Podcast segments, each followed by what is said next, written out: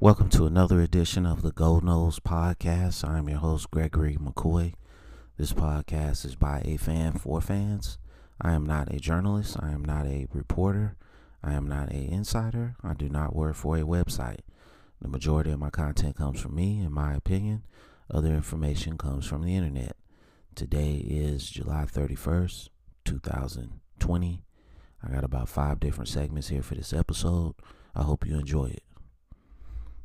Lead off segment for this episode is entitled Does the Bubble Thing Work for Sports?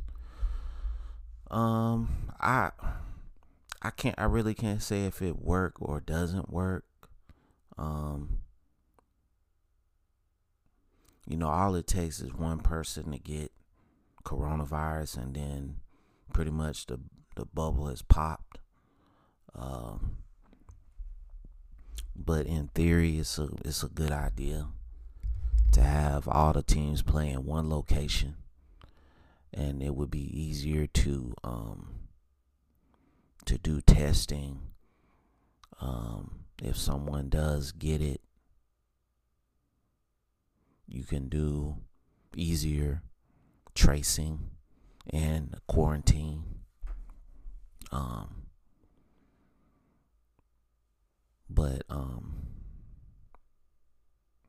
it's easier to keep your facilities clean. Um I'm still not fully um I don't know. I'm still not fully like uh is sports essential. I'm not I mean, I love sports. I want sports to be here, but isn't it is it an essential thing um, where people are putting their lives at risk to play a game? So I'm still like on the fence with that. Um, I respect the people that want to play and do their job, but I think your family and the people that love you are more important. So, um, the bubble thing, I guess, I mean, I mean, I want to say that wrestling actually was probably the first one to do the bubble thing. They just don't get the credit. Um, WWE, because um, they do all their stuff in one location. I want to say I don't. I think their wrestling performance places in Florida. I could be wrong, but you know it's been working. But even then, they had a person test positive in their thing, and they were able to uh, trace and quarantine and continue uh, with their uh, with their show. So it might work. It might not work. All right, so let me know what you think about that. Um, vaccine or virus, which is worse? That's the title of the uh, next segment. Um, my thing with vaccines is I don't know what's in it. That's that's always been my issue. I mean, they say part of the virus is in it. And uh, it helps build up the uh, whatever to help you fight the, the virus if you catch it. But, you know, I just, I've never, to my knowledge, uh, taken a vaccine maybe when I was a little baby or something, they hit me with some vaccines that I don't know about. But as an adult and, you know, going back to, to, to my teenage years and adolescent years, I, I can't remember. Um, I've always been skeptical. I think that okay, yeah, they might give you a vaccine to help fight this one thing, but they might be injecting you with something else to help to give you um, less immunity to something else. I just have a hard time believing that. Um, you know, the the the the pharmaceutical industry, the health industry wants people to be healthy. You know, the the you make money off of people being sick. That's how you make money. You don't make money off of people being 100% healthy. So I, have always been skeptical of that. Um, and you know, Russia is saying that their vaccine is going to roll out in two weeks, August 10th. I mean, it's just crazy that that they can get that vaccine going that fast. I mean, we've been told for years, years, and years it can take up to three years to get a vaccine for you know any type of disease or virus. They don't even have a vaccine for AIDS yet. And AIDS been around for what 50 years, 40 years.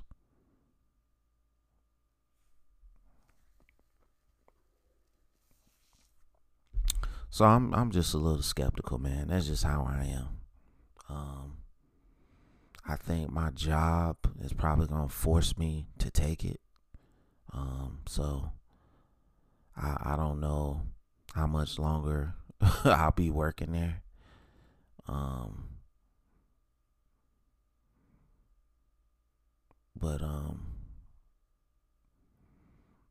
you know, when it when it finally hits the the vaccine, I'm definitely gonna try to do my research and you know see what's in it and um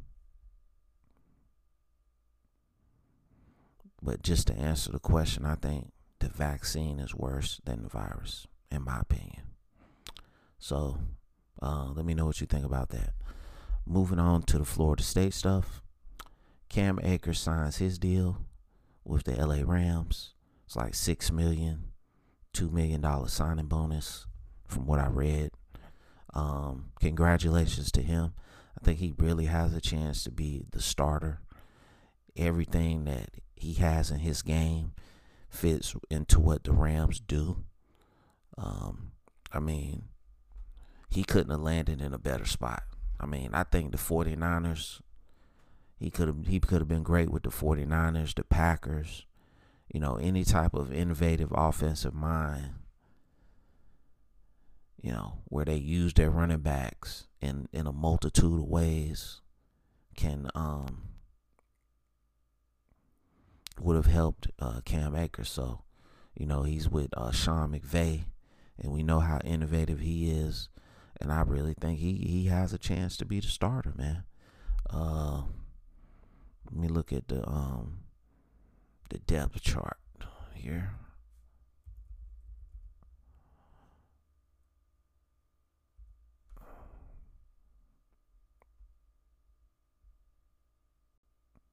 Still waiting for this information to come up. Internet is actually acting, behaving today. Let's see, Rams, Rams, depth chart.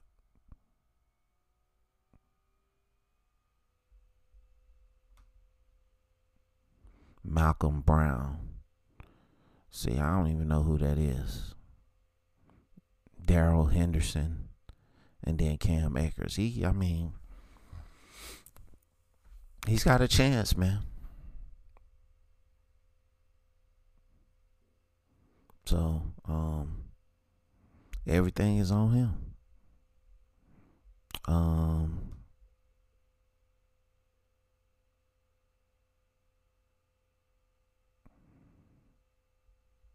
I just hope he can get in there and not get injured and do what needs to be done to get on that field, man. Um, because we never really seen him get to his full potential at Florida State because of the offensive line. I think you'll see a totally different player with the LA Rams. So let me know what you think about that segment. Okay, um, new schedule for the Florida for Florida State. Um, what do you think their record will be? And I have to I have to actually pull their stuff back up.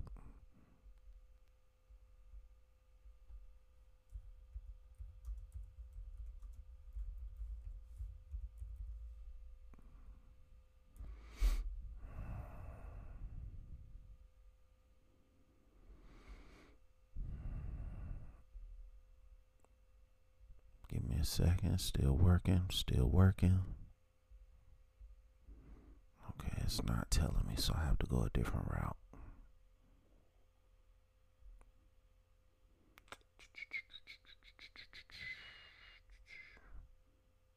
Feel like I'm doing customer service when I'm doing my podcast. If I don't keep talking, it's dead air. All right, here we go.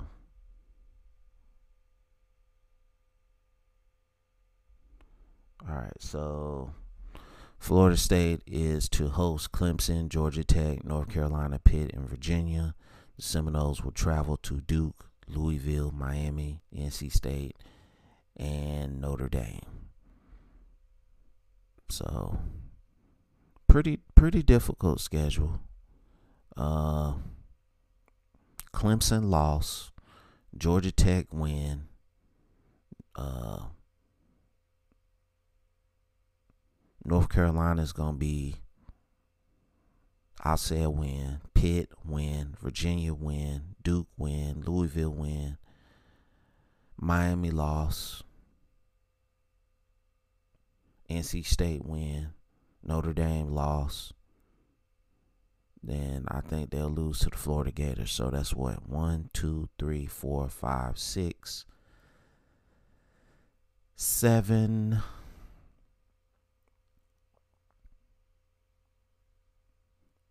Seven wins, um, eight wins. My bad, eight wins, three losses. But that's that's a pretty difficult schedule, man. You know, we're gonna really find out what um you know Mike Norvell you know, can do as far as coaching right out the gate. Um, and those games are not, I don't think they're in the order. I don't think that's in an actual order of their how they're gonna play those games, but those are the teams that they're gonna play. Um, uh, that's just my prediction. I'm I'm gonna really stick to what I've been saying this whole podcast for this upcoming season, six and six, or six and f- f- six and five, because they're playing only eleven games.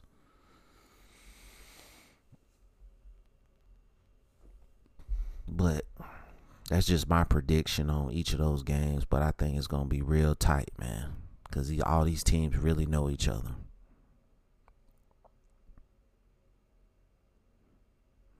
So, let me know what you think about that segment. Um, can Florida State stay COVID free? Uh, on yesterday's episode, I posed the question: Could football stay COVID free? Now I'm just asking if Florida State can stay COVID free. I, I think it's gonna be real hard. I mean, I'm just surprised we haven't heard about any Miami Hurricane players catching COVID. With with the way that South Florida and just Florida as a state is just like on fire right now. Um, but I think it's gonna be real difficult. I mean, it's gonna take great discipline from these players and really the whole nation. Um, you know, most of these guys are 21, 22, 23 years old. and you know, you know the nature of the beast. You want to go out and have fun. You want to hang with your boys. You want to be around girls, and you know, that's how you gonna catch it. I mean, they say wearing a mask doesn't protect you from getting the virus anyway. That's what they say. So I don't know. I, I don't think if they were playing in a bubble, like in one location, like Charlotte, where it's a, I mean, that would that would be a great idea for me. You could basically rent out. I know it's gonna cost like a whole bunch of money. I mean, you could get ESPN to front that bill. You could you could play the bubble, excuse me, in Charlotte, have your classrooms and stuff there, and basically do everything there. That's just the way I think you could do it. But um, no, I don't think they can stay bubble. I mean, uh, COVID free. I think it's just a matter of time. Like like the analogy um has been used, uh, whack a mole. It's just that's how it's gonna be, man. You get one hot, one hot spot, you hit it, and then another hot spot comes open. It's, that's how it's gonna be in sports. All right. So let me know what you think about that segment. Uh, thank you for listening. Um, this is the end of the uh, this particular show. Thank you for listening. Uh, it's available on YouTube. It's available on all podcast platforms. Please social distance. Please wear a mask. Um, please do your research on flu and respiratory viruses. Please do your research on vitamins. And um, please be aware of your surroundings. And as always, go Noles.